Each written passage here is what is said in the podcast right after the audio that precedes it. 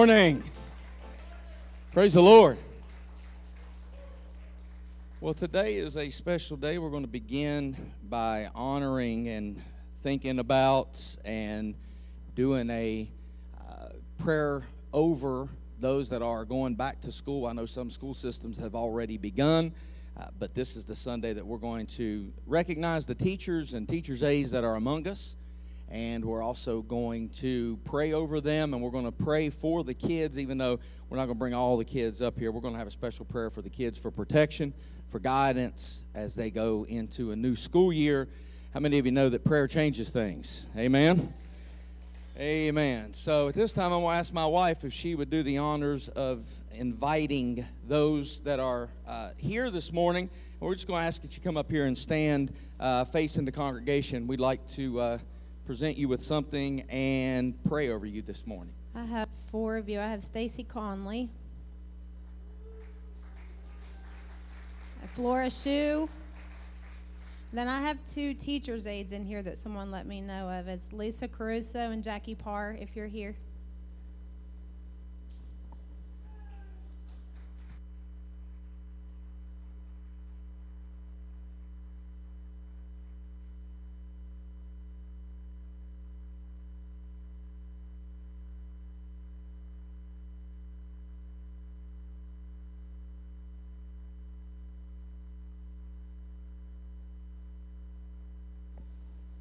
Let's give them a round of applause. Amen. We appreciate them.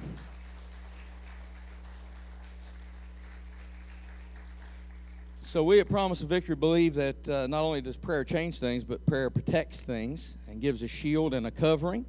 And I believe that God puts us, as a matter of fact, Acts 17 tells us that God puts us where He wants us. It says that He sets the habitation of our being, which means we end up where He wants us to be yes, we make choices, and like Jonah, we can go the opposite direction of his desire, but ultimately, where we are is because that's where he wants us to be. And I believe that God can work through these vessels where God plants them, amen, to touch young lives and to shape and mold young souls and lead them in the right way. And while they may never be able to teach a Sunday school class in the middle of a public school system, their light will shine in dark places. Amen? So as we get ready to pray over them, I want you to also remember the school children as they go forward. That they're going to, because every year there's some kind of a tragic event that seems to undermine the intent of what uh, good people want to do, uh, because there's always a bright light shining on the terrible things, and, and the good and the decent things are always kind of hidden under a bushel. But I, I, want to pray not only protection, but I want to pray for a move among young people that the Holy Ghost will get a hold of people and change lives in this generation. Amen. So, promise of victory, family. Would you stretch your hands forward this morning and let's uh, let's pray over them, Father, in the name of your Son Jesus. We come to you this morning and we we touch and agree and we lay hands and we ask this morning, oh God, that you would please move in a mighty, mighty way. That these vessels that are standing here this morning, Lord, that their lives will impact small uh, lives, that, that, that they'll impact f- uh, uh fellow teachers and employees, that God, they're going to have a light that is going to shine in a dark place that the Holy Ghost will order their steps and cause them to prosper in everything that they do, that the words of their lips will be anointed, that their spirit will be contrite and powerful, and that they will be in tune with you, Lord. When you want them to say something, they'll be able to say it with not only with boldness, but with wisdom. And God, we pray for the children as they all go back to school. We pray protection upon them. We pray, God, that you would help them to engage uh, one another with kindness and with uh, civility, that they will uh, learn how to honor those uh, uh, uh, over them, and God, that the school year will be productive and give the naysayers nothing to talk about. Lord, that, that you will hide the negative this season and accentuate the, the positives and cause a bright Holy Ghost movement to happen and sweep the land, beginning with young people, Lord, and let these vessels be that which you pour into your essence and pour it out on this generation. In Jesus' name we pray. Amen and amen. Thank you, ladies. We appreciate you. Amen and amen and amen.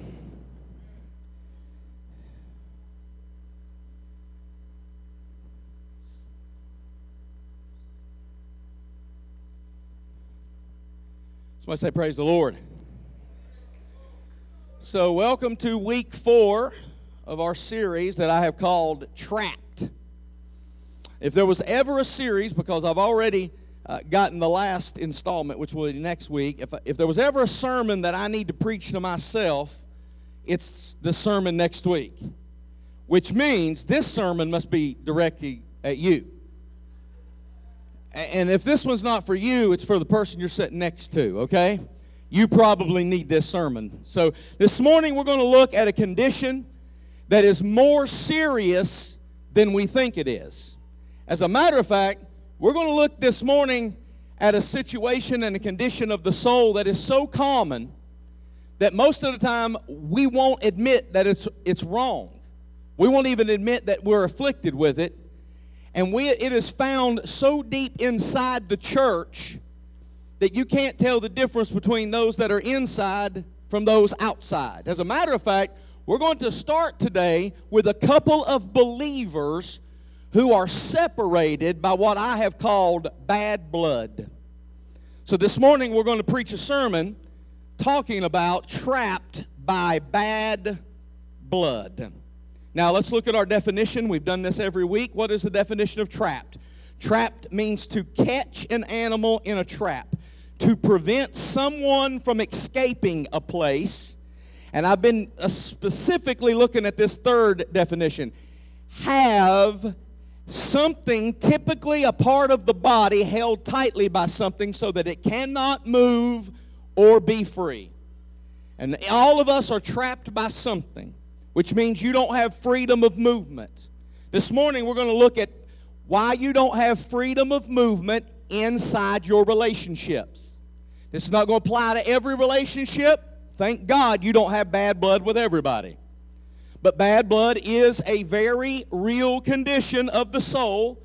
And unless we learn how to properly uh, uh, take care of it and get rid of it, as a matter of fact, I'm going to call it this morning a disease. And I'm not a doctor, but I play one in this pulpit. So we're going to look at it this morning as if bad blood is a disease, and we're going to take care of it somehow, some way, and eradicate it through the power of the Word and the Holy Ghost this morning. So I'm going to begin in a book that most of you have never read, even though it's one of the shortest books in all of your Bible. It's a book called Philemon. It's in the New Testament. It's near the back.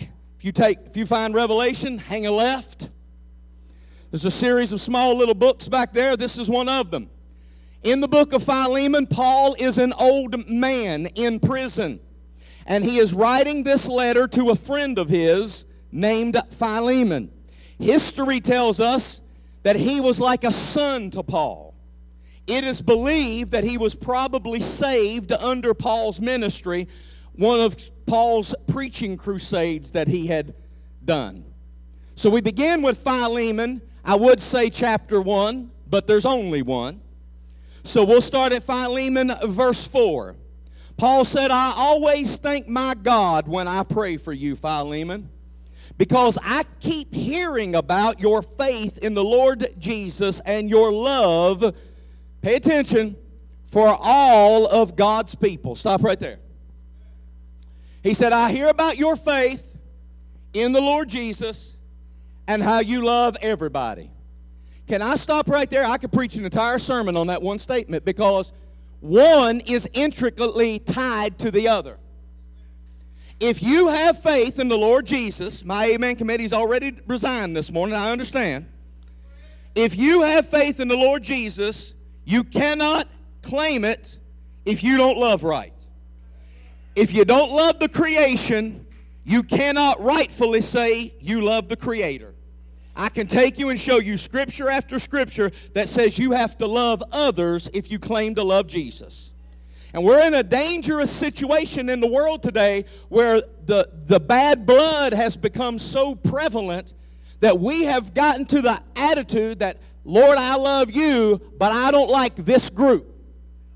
I don't like that group. If this person subscribes to that ideology, I don't want to have anything to do with them. Can I tell you, you don't have that right. If you have faith in Jesus Christ, you have been bought with a price. You are not your own. He paid his blood not only for you, but for those that you have bad blood against. Listen to what Philemon continues to hear from Paul. Verse 6 And I am praying that you will put into action the generosity that comes from your faith as you understand and experience all the good things we have in Christ. Your love has given me much joy and comfort, my brother, for your kindness has often refreshed the hearts of God's people. That is why I am boldly asking a favor of you. I could demand it in the name of Christ. That's what I just did to you. I'm demanding you treat people right in the name of Christ. That's what Paul said. He said, I could demand it in the name of Christ because it's the right thing to do. But because of our love, I prefer simply to ask you.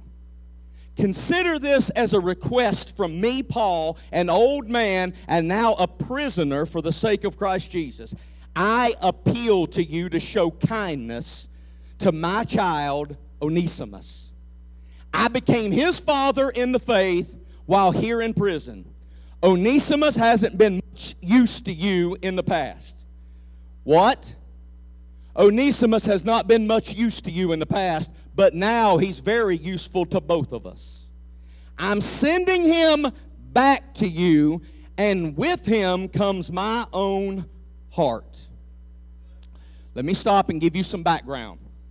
Onesimus was a slave on the run. He had escaped from Philemon. Philemon was his master. Onesimus had robbed Philemon and stolen goods from him as he ran away. And he fled to Rome because Rome was so big, a runaway slave could easily hide there. And by God's direct providence, this runaway slave ran into Paul while Paul was in prison. And he became a Christian and he dedicated his life to the Lord. And now the apostle is in a sticky situation because he is the spiritual father both of the slave and the master. He is the spiritual mentor of both the runaway and the one who is holding a grudge. He has influence in the life of both parties who now have bad blood between them. And it is believed that not only did he run away, but when he ran away, he stole something. This is how bad blood develops between people. Paul is giving us an example of how to deal with this spiritual problem, this spiritual disease, bad blood. Let's pick it back up in verse 13. Paul said, I wanted to keep him here with me while I'm in these chains for preaching the good news, and he would have helped me on your behalf. But I didn't want to do anything without your consent. I wanted you to help because you are willing, not because you were forced. It seems you lost Onesimus for a while so that you could have him back forever. He is no longer like a slave to you. He is more than a slave, for he is a beloved brother, especially to me. Now he will mean much more to you, both as a man and a brother in the Lord. Verse 17 So if you consider me your partner, welcome him with all the bad blood as you would welcome me. This is a common story throw out the, the slavery, throw out the, the, the heinous acts of, uh, of, of what used to be accepted, throw those things out, and let's just deal with the relationship. This is a common story. Two people have fallen out with each other. And I'm going to be honest with you, this is serious. Most of the things we fall out about aren't nearly this important. Usually, what we fall out about are small, minute matters. It could be something like a slight. Somebody forgot your birthday. Somebody didn't help you when they told you they would help you. Somebody lied about you. Somebody left you out when they went and did something else. Maybe somebody did you wrong. And all of a sudden, you don't even realize you've been afflicted with this disease called bad blood. But you start thinking about that person in ways that you did not used to think about them. I know you quiet, but I also know you know what I'm talking about. How you used to think about them in one manner, but now your thoughts about them have changed, and it wasn't anything important, and it wasn't a big deal. It was a small thing that caused you to become sick. And the sickness is called bad blood. So, this is a deadly disease that needs to be recognized, dealt with, and cured before it brings irreparable danger into our lives. And because it's so common, we don't see how dangerous it is because you've been doing it your whole life. Don't look at me in that tone of voice.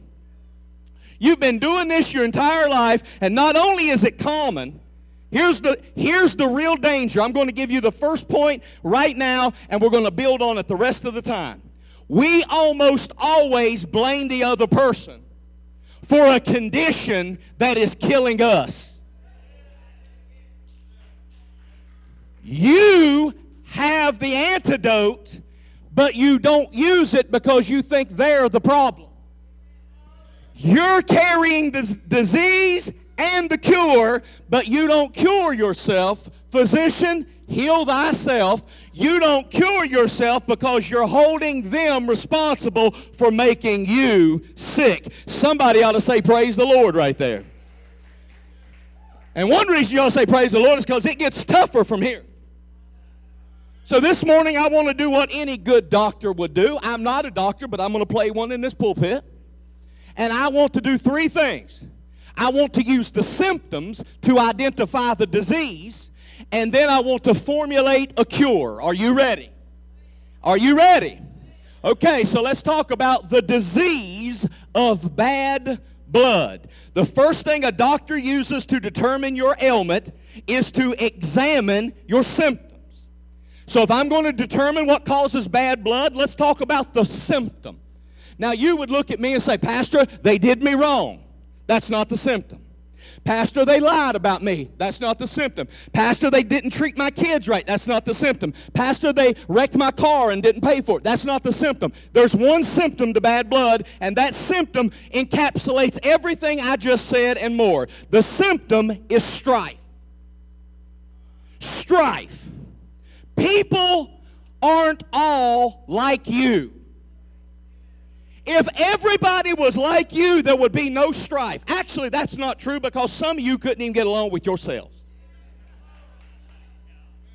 But the reason there is strife in the world is because we have different temperaments, we think differently, we approach things different ways, and too often, if people aren't just like us, if they don't share our opinion on every single issue, then we get at odds with them. It's an issue called strife. But the thing is, just because they don't see things the way I see them does not make me right and them wrong. I'm going to be preaching to people this morning who want to grow. If you're interested in staying angry and upset and disjointed, go ahead and check out now, take a nap, maybe play some tic tac toe on your phone. But I'm going to be talking to mature people this morning or people who are striving to become mature. Because I'm going to tell you something in 2021 and going forward, it's going to take maturity to get along. Hello. It takes maturity to not make a big problem out of small issues. It takes a mature person to avoid becoming confrontational and offended these days. If we're going to escape the traps that the enemy has set for us, we're going to have to learn how to do a few things, like swallow our pride, learn how to walk away without arguing about everything, even when you think you are right. Can I tell you something? And, and, this is not sermon material, this is just advice. The older I have gotten, I have learned a lesson about being right. Being right's overrated. Because you can be right and be miserable. For the sake of peace, we're going to have to learn how to give up the right to be right. I have gotten to the point in my existence now, if you want to tell me the sky is green, God bless you God bless you and your green sky. I'm going on and minding my own business. Only a fool going to stand there and argue with somebody who's a bigger fool than you and lower yourself to their level. God bless you and your green sky. I'm not being miserable for your sake. You know what Jesus said? Jesus said, Blessed are the people who are right. Oh, no, wait a minute. That's not what he said. He said, Blessed are the peacemakers. He never said a word about you being right and getting blessed. He said, You're going to be blessed when you give up the right to be right. And listen to me, I'm not going to talk to you about being fair because life is not fair. A fair is what they hold in the county and it's got a Ferris wheel. Life is not fair.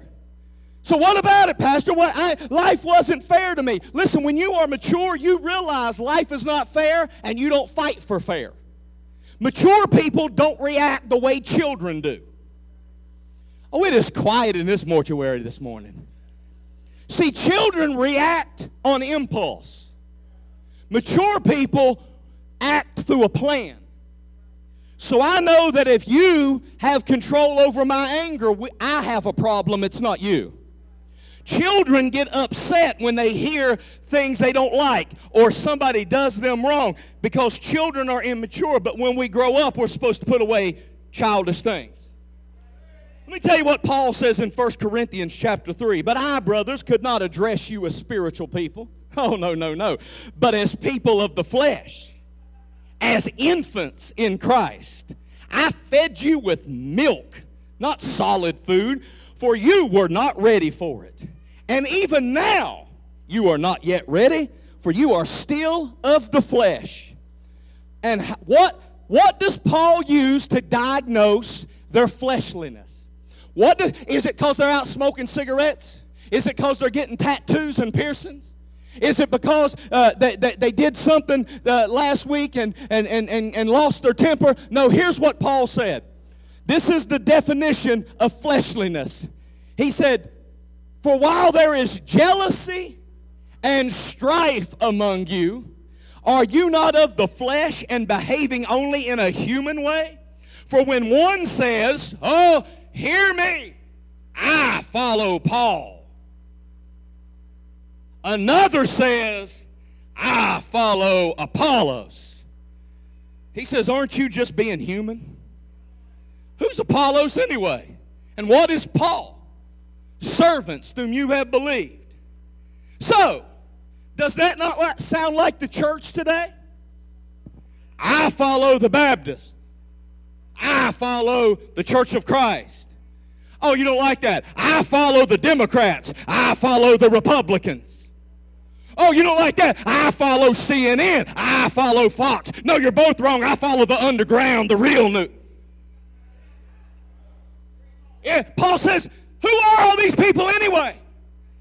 You're allowing them to cause strife and division amongst you. You're supposed to be better than that. But because you are carnal and acting like children, you can't receive, oh, you're receiving all the news. You're receiving all the latest uh, developments, but what you're not receiving is the meat of the Word of God because you're too immature. This is tough stuff, Pastor. I understand that. Because it boils down to not giving the enemy a foothold to destroy your witness through strife. If you're going to live in peace, you're going to have to work for it. I wrote this down. You're going to have to aggressively pursue peace. It's not just going to fall in your lap because you got saved. You're going to have to strive to treat people good. The later this world gets, if I read my Bible right, it's going to get worse and worse. It's going to be harder and harder to live at peace with folks.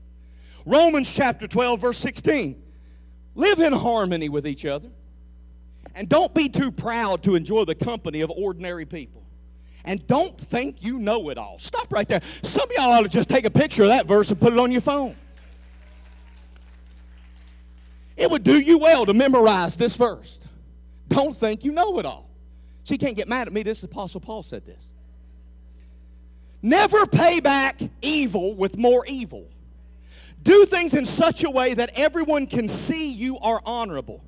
Do all that you can to live in peace with who? Who? All. Notice it does not say that everybody's supposed to adapt and adjust to us, change their mind to agree with us. What it says is, I have to be willing to keep the peace even with knuckleheads. Folks can be as wrong as two left shoes, and I got to be willing to keep the peace with them. Proverbs has a lot to say about this, but I'm only going to point out three. Proverbs 20 and 3 Avoiding a fight is a mark of honor. Only fools insist on getting on Facebook and picking fights with invisible people. I don't want to be a fool. I don't want you to be one. Proverbs 15 and 18. A hot tempered man stirs up, there's that word again, there's that symptom, stirs up strife, but the slow to anger calms a dispute. Proverbs 18 and 6.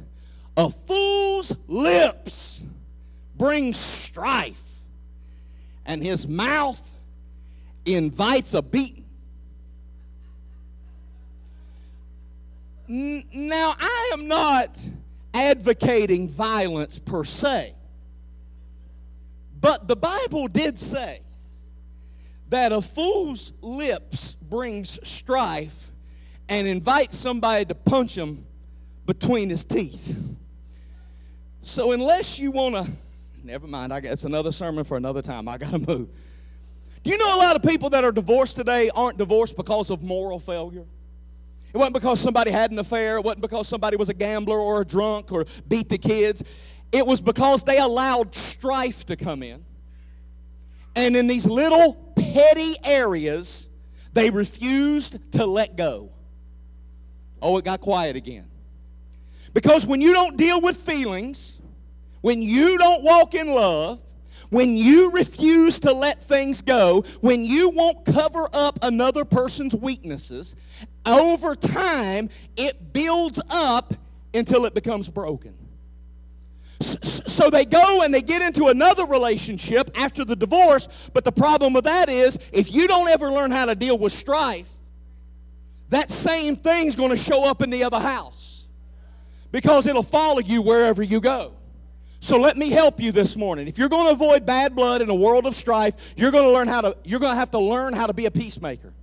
You're going to have to learn how to be the bigger person. You're going to have to learn how to take the high road.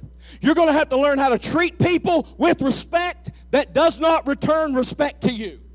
Oh, go ahead and get sideways with me. I ain't scared of none of you. Oh, respect is earned, Pastor, and they haven't returned. Listen to me. The Bible doesn't say you have the right to pick and choose who to honor and who, I'll get to that in a minute, and who to show respect to. The Bible says if you're going to belong to me, you're going to do it the right way. I don't give caveats, I don't give hall passes, so you can do whatever you want to do.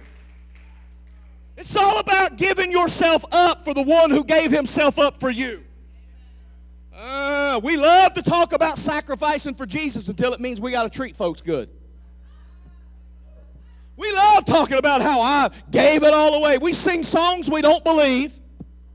We pray prayers we have no intention of keeping because we love talking about how much we sacrifice for the Lord when all it means is writing a check, when all it means is showing up at church.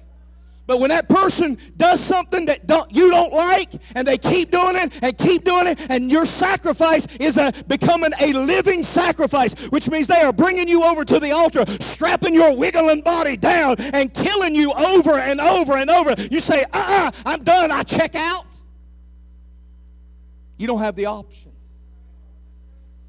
But listen, you're going to have to learn to refuse to become offended because the Bible says that in the last days, offense is surely going to come. You're going to face offense. You have to refuse to be offended. Huh, you want to know how to do it? You're going to have to learn how to humble yourself. Who do you think you are anyway?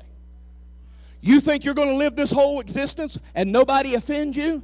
Tell that Christ Jesus, who did nothing to nobody but was offended all the way to death. Humble yourself. Stop being argumentative. Learn two rules and it'll help pacify you and keep you Christ like in your dealings. Number one, you don't have to attend every argument you're invited to. And number two, you don't ever supposed to start one. Stop being argumentative. And last but not least, don't demand to have your way. Other people think differently of you than you. I know you think everybody should think like me. Good luck with that. I raised three kids. None of them thinks like me. And none of the three thinks the same as each other. They all grew up in the same house, same parents, but they're not the same children. When we let our guard down and say things that are hurtful, disrespectful, and demeaning, it's not only hurting the other person and damaging the relationship, it is opening the door for strife to come in. That's why Paul said, Give no place to the enemy. Because strife can't just come in whenever it wants to, you have to allow it access. Oh, I know the reason y'all don't like me preaching this is because y'all been blaming the strife on the people that, that are out there, or the one you're married to, or the one you work for, or the one that's preaching at you. You've been blaming them for your strife. But but the Bible doesn't give them permission to speak strife into your life. The Bible says if you've allowed strife in, it's because you opened the door and allowed it access to you. That's why Paul says don't give any place to the enemy. And this year and a half, that we have just came through has been the most hateful, mean-spirited that I have ever seen.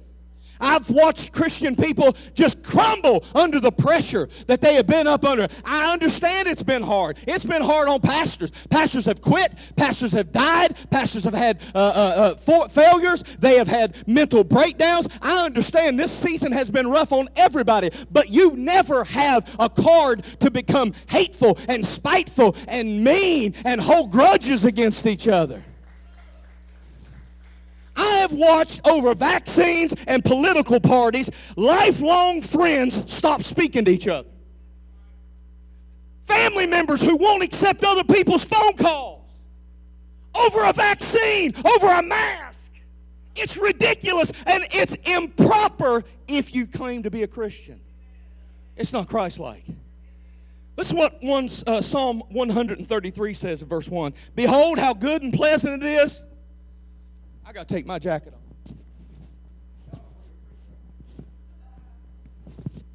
Behold, how good and how pleasant it is for brethren to dwell, say that word, together in, what's that word? All right, hold on to that word because verse 2 says it's like the precious oil on the head running down the beard, the beard of Aaron running down the edge of his garments. And verse 3 says it's like the dew of Hermon descending on the mountains of Zion. For there the Lord commanded a blessing life forevermore. Do you see what I see? There. Say there. That means wherever unity is, God commands a blessing to that spot. Some of y'all wondering why your marriage is in such shambles because you're not unified. Some of you wonder why work is so hard because you're not unified. Some of you wondering why your family is always disjointed and upset and you feel like you don't even want to show up at the family reunion. It's because where unity is, there is a blessing commanded to that place. But wherever there's discord, there's a curse. A commanded blessing follows unity. Why do you think the devil's always fighting it so hard? James chapter 3 and verse 16 For wherever there is jealousy and selfish ambition, there you will find disorder and evil of every kind. Evil of every kind. Am I reading that right? Look what it says. Wherever there's jealousy and selfish ambition. Those aren't the only two problems you have. Disorder and evil of every kind is the same place where strife is. Have you ever noticed how you can get up a, in a bad mood and that day just gets worse? Oh, I'm the only one? Hey, let's just say a Sunday. You ever notice how you can be in a bad mood on Sunday? Not really a reason. You know, you're just irritated because people. Anybody know what I'm talking about? You know, you're just grouchy because feelings. You ever notice that when you get snippy and short-tempered, that that's not a self-correcting problem? You ever notice that when you don't treat people with kindness, you just start having one of those days?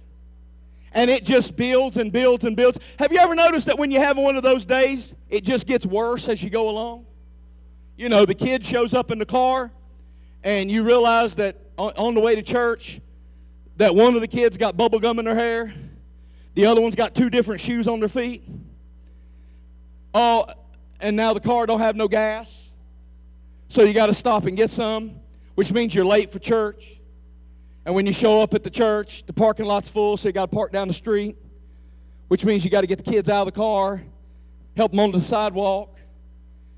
And then all of a sudden you realize that not only do they have two different shoes on, one of the shoes that they're wearing is your shoe. So that shoe is falling off, and so now the kid can't walk, so you got to carry the kid all the way down, however many blocks it is to the building. Does anybody know what I'm talking about? When you open the door for strife, it brings all this other stuff with it.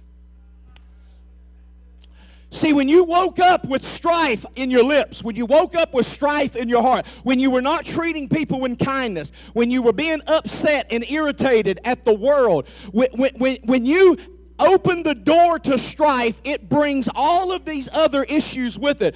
You open your life up to unnecessary trouble. So, we will face disappointments and setbacks and conflicts that we did not supposed to encounter because those things weren't on God's schedule for you, but you invited it in because of strife. You ever notice that when you start going to church and you start finding the flaws in folks, because when you first get saved, you think everybody's perfect. And then when you're around for a while, you start finding their flaws. Have you ever noticed that when once you start searching for flaws, you see them everywhere? Oh, it is quiet in here. Nudge your neighbor, say it's okay to say amen.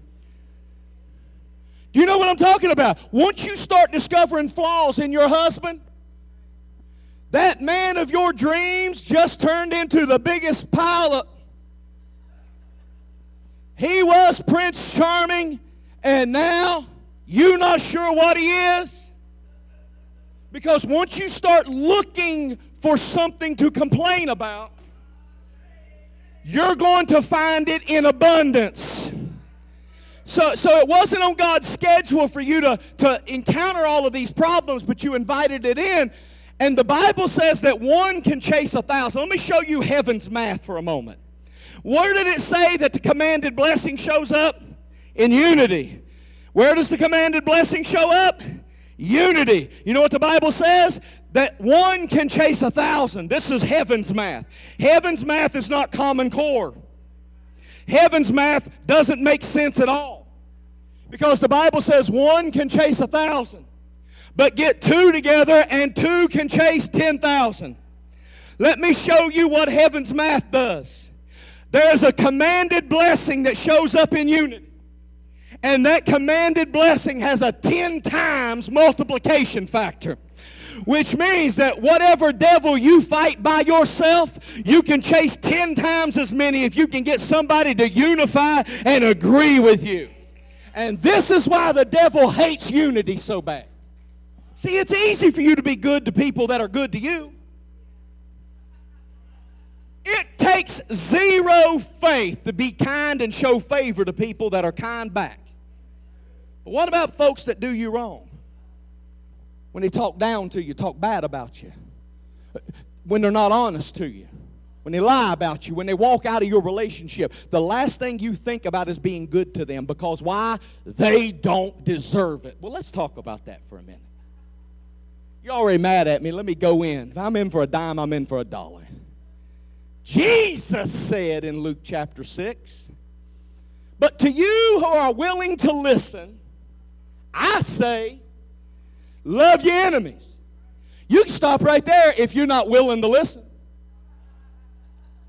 You can check yourself out of the conversation if you're not willing to listen. Love your enemies. Do good to those who hate you. Bless those who curse you. Pray for those who hurt you. One test that you will all have to pass is being good to folk who've not been good to you. When bad blood has developed between you and somebody else, and you feel like you've got all the justification in the world to treat them the way that you have been treated, hear this preacher this morning. That is a trap that will trap you in bad blood, and I'm going to show you in a minute what it will do to you because it does nothing to them. You holding the grudge against them hurts them none, but it kills you. When it says for us to pray for those who did us wrong, mm-hmm. Did you see that? Did you say see that it said pray for those who do you wrong? That does not mean that you pray for an air conditioner to fall out the window and hit them in the head. It doesn't mean that you pray for their brakes to go out while they're traveling downhill. That's not the prayer it's talking about. It's talking about praying for people that you don't believe deserve blessings. Because you're not praying it for their sakes. You're praying it to get yourself out of the trap. Without you being able to show them kindness that they don't deserve, you're the one that gets stuck in the trap. And hear this preacher, it limits how high God can take you. It hurts them none. They're sleeping tonight. Go ahead and hold that grudge. Go ahead and be spiteful. Go ahead and be uh, hateful. Go ahead and spread rumors about them. They're going to sleep tonight. But God is holding you back, not because He doesn't want to favor you, but because you put yourself in a trap and God's not able to do with you what He wants to do with you because you got yourself stuck. And that, preacher, is good preaching. Now, don't be surprised. Don't be surprised if somebody did you wrong that you don't get an opportunity to be a blessing to them. It's called a test. And, and hear me, they did you wrong, and you could take this opportunity to teach them a lesson. But can I tell you that the test was not for them to learn the lesson, it was for you? So when you can bless people that have done you wrong, and you show God that you're not bitter and you're not vindictive and you're not holding a grudge, then you are ready for a promotion. And what they did to you can't hold you back, but what you do to you can limit you. I've had preachers lie on me. I've had entire churches lie on our church. I've had people uh, make up things, and just fantasy stuff. Stuff. I wasn't even in town when they were accusing me of doing stuff, and I had the right to stand up and to defend myself. But I learned a long time ago that if I will just pray and let God be my defense and my shield, then I don't have to defend myself because the truth will come to light. Let God be true and every man be a liar. And I've learned a long time ago I don't have to fight for right. I just got to stay out the trap. Romans chapter 12 and verse 20 says, Instead, if your enemy is hungry, feed them. Not arsenic. If they're thirsty, give them something to drink, not rat poison. In doing this, you will heap burning coals of shame on their heads when, when, when you read the King James Bible and it says you'll heap burning coals of, of fire on their head, some of y'all read that and you're like, thank you, Jesus. I know what I'm doing now. I'm praying for that joker because the Bible says hot coals going to fall down on their head. That's why I use this translation. Because that's not what the Bible means. You'll put burning coals of shame on their head. You know what that means? In the Bible days, when this scripture was written, hot coals would be kept in a pan, and it was essential for survival. Not only did you need hot coals to cook, but in the wintertime in Israel, uh, you would freeze to death if you didn't have hot coals. So they would put, they didn't have fireplaces, they put them on pans. And when they ran out of coal, they would have to go and ask a neighbor, and they would put the pan on their head and go from house to house, and they would ask neighbors for handouts, for coal to keep them from dying.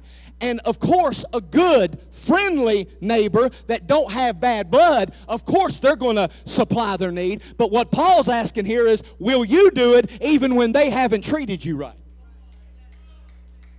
Uh, what, what the scripture is teaching us here is that if you do this, uh, Jesus said, uh, or Paul said, if you do this, you are going to be giving them something they don't deserve. And you're staying out of the trap. So, man, it's quiet in here. I, Paul said, pay kindness to your enemies instead of trying to hurt them. Don't allow their mean or their sinful acts to control you. Make a decision to choose peace as your response. Don't try to get back at somebody.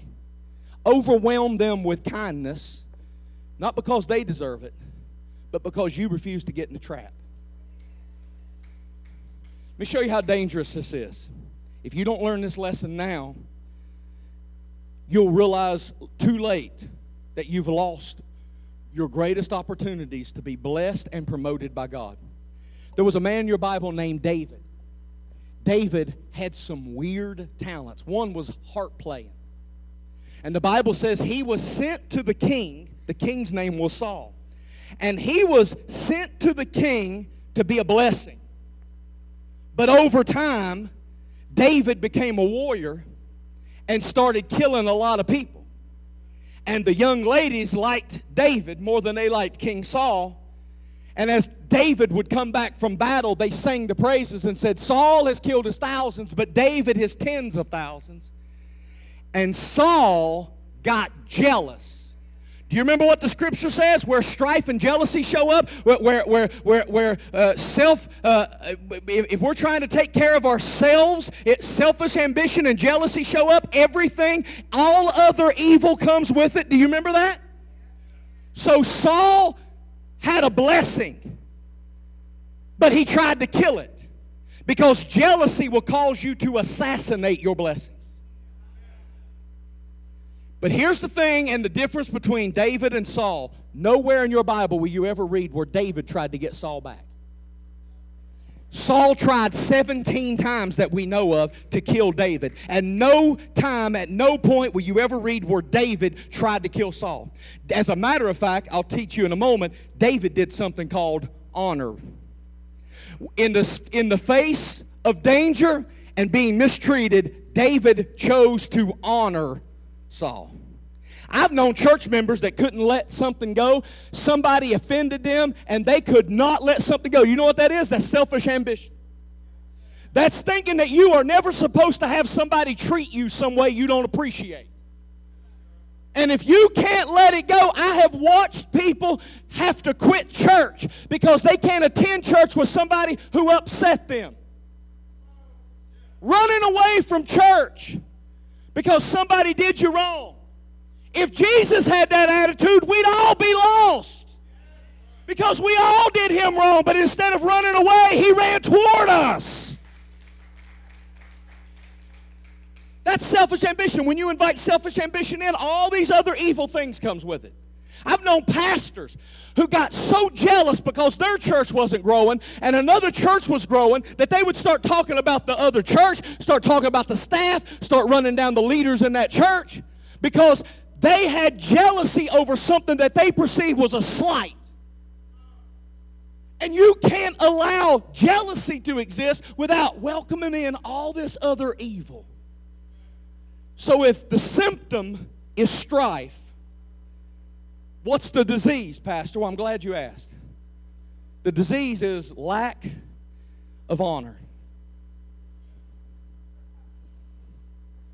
So, strife causes me to feel some kind of way about you.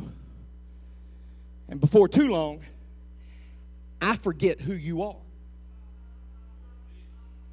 I forget how I'm supposed to treat you. Because I've allowed this strife, this this jealousy. I've allowed all this evil thing. I've opened the door to the strife, which opened the door to all this other stuff. And it has caused me to catch a disease called lack of honor. I want you to know something. I'm big on honor because God is big on honor. Heaven is big on honor. And I'm going to run through some things that's not going to make some of y'all happy. Because the Bible is real clear about we're supposed to show honor. Well, you look at your neighbor. I have no idea because the timer's not on. I don't have any idea how long I've been preaching, but uh, don't check out on me just yet. Look at your neighbor and say, Get ready for this. Yeah, somebody needs to brace themselves, put on a seatbelt, maybe maybe bubble wrap around their head or something because they're about to have a migraine. Some of y'all's heads are about to explode. Listen, if your neighbor's head explodes, just reach over, pick up what's left, put it back, lay, lay your hands on it in the name of Jesus. We'll see a miracle. Number one, you got to honor God. I thought I might get one amen in the church. You have to honor God. The first place we're called to direct our honor is to Him. Revelation 5 and 12 said He is worthy to receive honor and glory and praise. And without complete and genuine honor to God, it will be impossible for you to ever learn how to honor anybody else. So, honoring God is where it all starts. As a matter of fact, this is where every relationship of your life starts. Because it is here that the guardrails get installed for every single relationship. Think about it. Think about why you treat your uh, spouse right. Think about why you treat your children with respect. Think about why you uh, say nice things to your boss. If the only reason you do that as a believer is because you're concerned about pleasing God. Yeah, y'all not going to help me, so let me just be transparent up here. What's stopping you from cheating and lying and mistreating everybody in your life? Sometimes the honor that you show others is simply because you know God don't like ugly and you don't want him to get upset with you, so you try to stay out of the trap. So you show honor to people you really don't want to show. Y'all not going to help me. I show honor to people I don't really want to show honor to, and I don't really think they deserve it, but I know God expects it, and I would rather show honor to them, bite my lips and grit my teeth, and do what I have to do so God is happy with me and I stay out of the trap. So you have to first honor God. If you turn yourself over in total submission to Him, honoring other people will be easy. Some people think they honor God because they they got a t-shirt. And they show up at his house on Sunday. And they got some Christianese language. But there's a whole lot more to honoring God than just exterior actions. True honor can't be faked because true honor comes from the heart. So, how do you honor God? Well, His Word is clear. There's three ways. Number one, you honor God in what you say. Probably should have rephrased that. You honor God by what you type. Because we don't say nothing anymore, we just type everything. So, you honor God in what you say. How do you do that? Words of doubt, unbelief, negativity, grumbling, criticizing, complaining. All of those are dishonoring to God because they fail to recognize what God has done in your life and how good He's been to you. Also, the Bible says, let your yeses be yes. So if you made an oath, you need to keep your word. Folks should never wonder about whether or not you are an upstanding person and you do what you say you'll do. If you are representing the King of Kings and the Lord of Lords, you need to keep your word. You honor God, number two, by what you do. John 14, 21 says, if you love me, you'll keep my commandments. It's that simple. You'll do what I tell you to do. This is how you behave day in and day out, not just on Sundays. When you deal with people that aren't lovely, when you're out in public, when you conduct business at work, you do the right things. What are the right things? Not what you feel, but what the Word says. That's why I don't argue with people that don't want to pay tithes. Because God says, honor me with your finances. It's pretty simple. I don't have to defend him.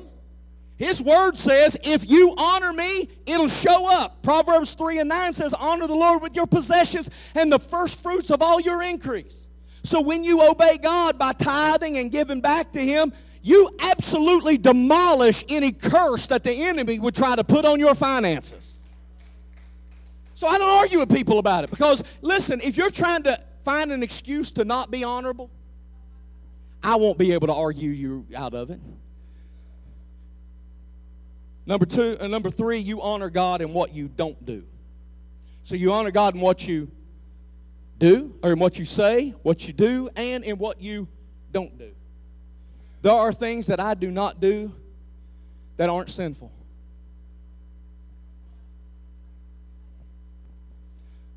But they're not honorable. They may not have sin value attached to them. I may have be able to toe the line and well the scripture says that I shouldn't be drunk. Why do you feel the need to get so close to the line? Because sometimes I do what I do not because it's sinful, but because I don't want to dishonor my father. I want to be different come out from among them and be separate. So, some things I don't do just to bring honor to his name. You didn't like that one, you won't probably like this one, some of you. The second person you're supposed to honor, according to Scripture, is your parents. The Bible is incredibly clear on this one. It is a very important. As a matter of fact, God put it in his top 10 honor your father and your mother. And what, you know what? It's the only commandment that has a promise attached to it. If you honor your father and your mother, you'll have long life. It's got a promise attached to it. And can I tell you that this verse is not just for children? Can I tell you that God doesn't give an upper age limit on honoring your parents? We don't just do it when we're little kids. We're to continue doing it as we get older, showing honor to our parents. You didn't like that one? You didn't like the first one? You surely won't like this one. Honor your spouse. Bible says in 1 Peter 3 and 7, husbands, show honor to your wives. Bible says in Ephesians chapter 5 and verse 33, let the wife see that she respects her husband. Do you show honor to your husband? Do you show honor to your wife? Can I show you what honor does not do? Honor doesn't belittle and criticize. Honor builds up, does not tear down. To show honor for your spouse is to be their biggest cheerleader. I'm not going to get a whole lot of amens in this place. Showing honor for your spouse is putting their priorities ahead of yours. It is putting a premium on what they desire and what they need and what they plan. If you honor them, you take the secondary role so they can be promoted. I knew I wouldn't get no help right there. Can I tell you why? Because you have a covenant with your spouse. The only relationship under heaven that involves a covenant is between you and your spouse. It's not your children. It's not your employer. It's not your pastor. It's not your pastor. It's not your pastor. I just wanted to make that one clear. The only covenant relationship under heaven is between husband and wife. That's it. Which means you have the same three rules to show uh, covenant uh, relationship that you did God. How do you honor? How do you show honor to your spouse? You don't do certain things, you do do certain things, and you watch how you talk to them. That's how you honor your spouse. The same three that you had to honor God with. You didn't like that one? You get away with this one. I'll, I'll build you back up with this one. Honor those who are older. There has been an alarming decline of respect for older citizens in our nation. Entire generations have determined that they know everything. So they don't have to listen to anybody that's walked that road before. But the Bible says that we're supposed to rise up before the gray-headed and honor the aged. People that have already went before us, we're supposed to show honor to them. And some of y'all are about to test this next one before I get done. Because number five is honor those in authority. And I got three of them. Don't quit on me before I get to the last one. Because you're going to need the last one to survive the first two. I told you bad blood is a disease. And I already gave you the symptoms. Now, now, now I'm telling you what the disease is. This is a disease, and you're going to need the last one to survive the first two. Okay? Do you love me? Because here's what the Bible says. Say this out loud. Say, it's the Bible. I'm glad because I didn't make this up. The first person in authority that you're supposed to honor is your boss. I told you it wouldn't be favorable. This is the purpose of honor. Bible says, servants, be submissive to your masters. This is, this is you as God's children shining in a world of darkness. There are plenty of people who will dishonor their employers, but you need to learn how to honor those who have authority over you. Now, notice that we're to give reverence and honor not only to the good bosses and the gentle masters, but also to the harsh and the unfair and the unpleasant. Because if you can only treat the good boss with favor, you're in a trap. And, and you don't have to stay working there, you do have an option. It's called putting in resumes. But as long as you work there, if you want to be honorable to God, you got to show honor to those in authority above you. And you didn't like that one, you're going to hate this one. Because the next place the Bible tells us to show honor is to government officials. Say, it's the word.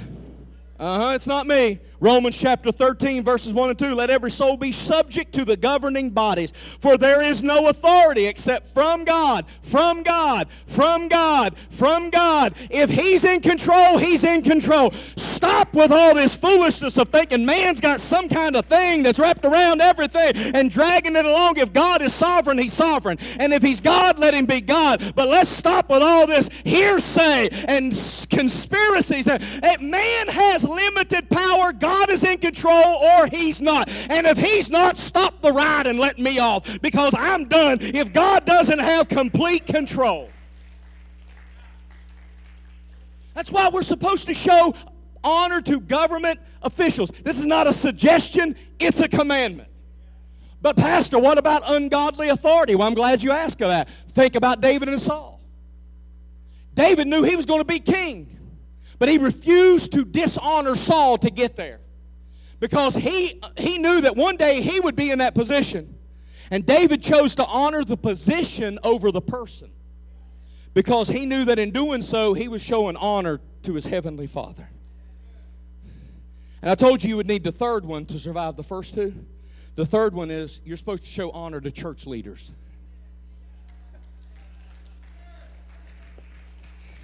See, you're going to have to honor me to survive the first two because going to got mad at me. So now let me wrangle you back onto my team.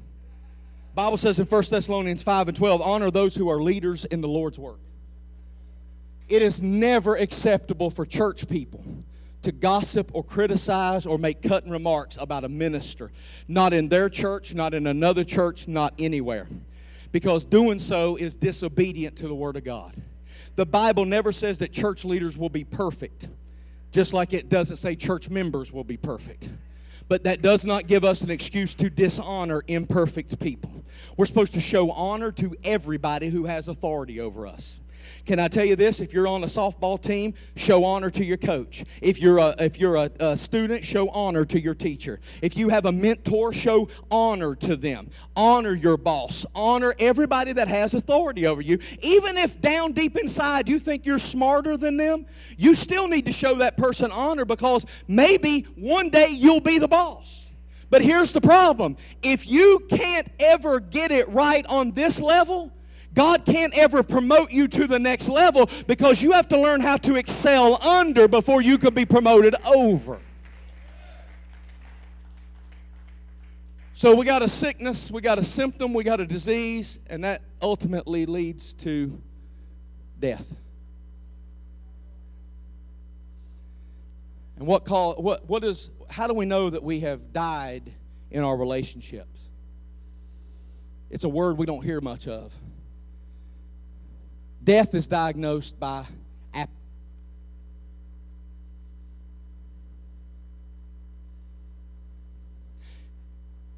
You don't see the death coming. It happens slowly. You don't smile as much as you used to. You don't look forward to seeing them like you used to you think about them less when you're not around them. If you're not careful, the bad blood will cause your relationship to die, and you diagnose the death by a word called apathy. There is something worse than fighting, and that something is apathy. Because you have to care about something to fight. And apathy is when you no longer care enough to fight for something. You think the worst thing that happens in your relationship is when you have strife and argument, but at least if you have strife and argumentation, you care enough to fight. When you get to the point where you no longer care, you're near death. Because apathy means I no longer have the strength or the desire to save this thing. Jude tells us that we are to fight for our faith. It's not just going to happen because you said a prayer and show up church on Sunday. You have to fight to keep it. Revelation 3 and 16 says, Because you are lukewarm, that means apathy has shown up. You used to be in love with me, Jesus said, but apathy has strangled you. And because you're lukewarm, you're not hot, you're not cold, he says, I'll spit you out of my mouth because you're not on fire. You're not excited about this relationship anymore. Zephaniah chapter 1 and verse 12 and 13 says, At that time I will search Jerusalem with lamps, and God says, I will punish all the men who are complacent. You know what complacency is? It means when you start taking that person for granted and you no longer care about the relationship and you're just living life and bouncing through the relationship. God says, That's not good enough for me. I want you to be excited about this thing. Revelation 3 and 2 says, Wake up and strengthen what remains and is about to die, for I have not found your works complete. He says, Wake up. Church, I came to this building this morning to tell somebody to wake up. You've been trapped in this mess for long enough. Bad blood has been coursing through your veins. You didn't even realize what you were into. You didn't know that you were stuck. But I came here this morning to tell somebody to wake up and strengthen what you got left. It's not too late. If it was too late, God wouldn't have brought you to this building this morning, but you still got a chance.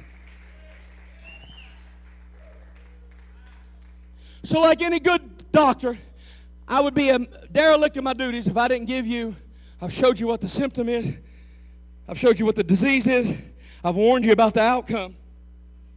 So, what's the cure? The most ridiculous prescription that you've ever been written seven dips in dirty water.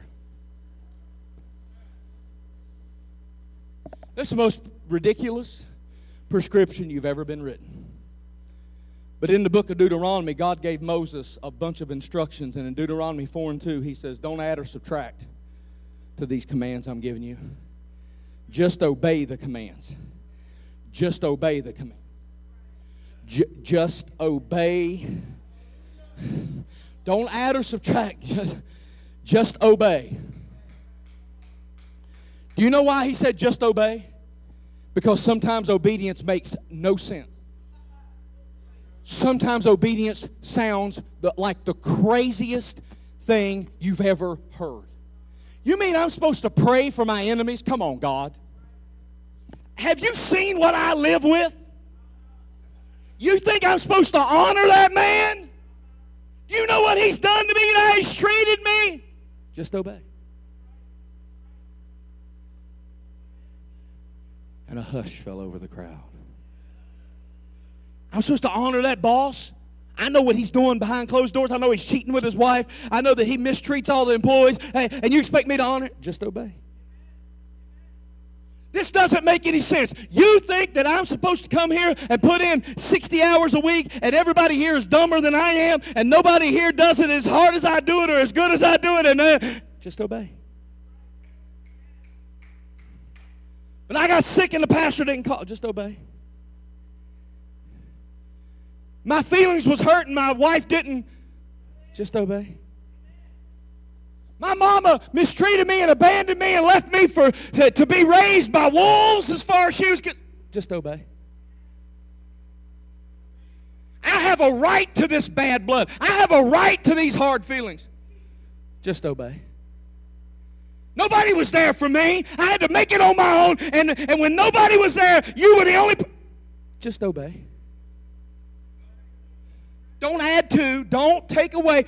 Just obey my commands. Can I tell you that anytime you obey, a blessing is always going to follow you around? You will never be good to somebody else without God being good to you.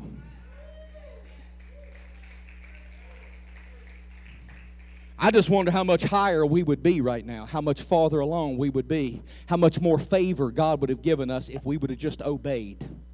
Not argued, not try to reason it out, not come up with excuses. God wants us to lead by being supernaturally crazy. He wants us to lead this world by doing things that don't make no sense, treating people right that refuse to treat us right, keeping our mouths shut instead of speaking out, always doing the right thing even when we don't feel like doing the right things. Pay attention to practical things. Because the more tests you pass, the more God can trust you and the more favor He will release into your life. But if God's got to argue with, er- with you about everything and make excuses, fight with you while you make excuses why you don't have to obey, you're going to get trapped. Isaiah said, if you are willing and obedient, you will eat the good of the land. In the scripture, there was a man named Naaman. He was the captain of the Syrian army. He was powerful. He was a soldier. He was rich. He had favor. But the Bible says, but he was a leper. An incurable disease that's going to cost him his life. And before he dies, it's going to cost him his fingers, and his nose is going to fall off, and his ears will fall off, and it's going to be disgusting and grotesque. And he's got a little servant girl who says, Hey, I know money can't fix this, therapy can't get you through this. There's no seven steps that's going to cure you. But there's a man of God named Elisha. If you'll go see him, he'll pray for you, and God will heal you. Naaman said, Sound good to me. He gets on his horse and he travels a long way from Syria down to where Elisha was, was a long journey. And he gets there, and Elisha's servant comes out and says, Hey, what can I do for you? I'm here to see the preacher. Tell him, come see me. I need him to lay hands on me. Elisha tells his servant, I'm busy right now. Tell him go down to the Jordan River, dip seven times. He come out and said, Here's your prescription to get well. Go down to the Jordan River. It's muddy. It's smelly it's undesirable. You go down there and dip seven times. You mean the preacher? I rode all the way up here and the preacher won't even come out and see me? I thought he'd come out wave his hand over me and heal me. Don't he know who I am? I'm a big wing. I'm a tithe payer. I'll take my tithes and go to the Baptist church. Preacher don't even care enough to come out and see me. Just obey. Just obey, Naaman. Just obey. Ah, my feelings are hurt. I got bad blood between me and Elisha now. He didn't do what I wanted him to do. There's bad blood. Just obey. Just obey. He gets so indignant, he almost missed his miracle. Bible says he got back on his horse and was going to go back home, and the little girl said, Master, if he'd asked you to do a hard thing, you'd have done it. Why won't you do the easy thing? And God sent me here to ask somebody this morning, why won't you just do the easy thing? You're waiting on God to do great big miracles in your life. And he says, I can't let the miracle be released, the favor be released, because you're still holding on to that grudge, that bad blood. You're still holding on to that thing. And if you would just let it go and just obey, you would see the windows of heaven open. And the miracle is waiting on you. You're not waiting on it. And here's what the Bible says, and this is amazing to me because the Bible says Naaman goes down to the river, and the Bible never says he had a good attitude. Bible never says that when Naaman dipped the first time that he came up and went, woo, glory to God, shanda hunda. Bible never says on that second and third and fourth dip that he had a great attitude, that he put on some Kirk Franklin praise and worship? Stone. Bible doesn't say that he was speaking in tongues, falling out in the Holy Ghost, doing Jericho marches. It says he was indignant. He was hateful. He didn't want to do what he was doing, but he did it. I preached all morning to get right here. He didn't want to do what he did. You act like you can't let them go and forgive them until you feel right, until you feel like it. Some of the people you holding bad blood against are dead. They're never apologizing to you. So just obey. You won't feel like doing it, but do the right thing so your miracle can be released. And on that seventh time he came up out of the water, the Bible said his skin was like the skin of a newborn baby. And his miracle had been released. And hear me, I know faith moves God, but obedience opens the storehouse of heaven. And obedience is what will get you through to the other side. And if you've been waiting on a miracle in your life, if you've been waiting on a healing in your life, if you've been waiting on an emotional resurgence in your life, if you've been waiting on God to do something powerful in your life, it might be that it's time time for you to let that bad blood go. And I'm inviting you to come to this altar this morning because I believe there's a miracle waiting for somebody. So don't wait on me any longer. Get up here and just do the right thing. Do the right thing. Don't add to it. But God, they did me wrong. Don't add to it. But God, they're killing newborn baby. Don't add to it. But God, they don't do me right. Don't add to it. Do the right thing.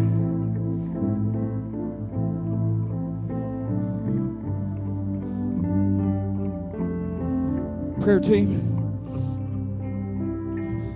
staff, I got some help. Come up here and pray over these saints in this altar this morning.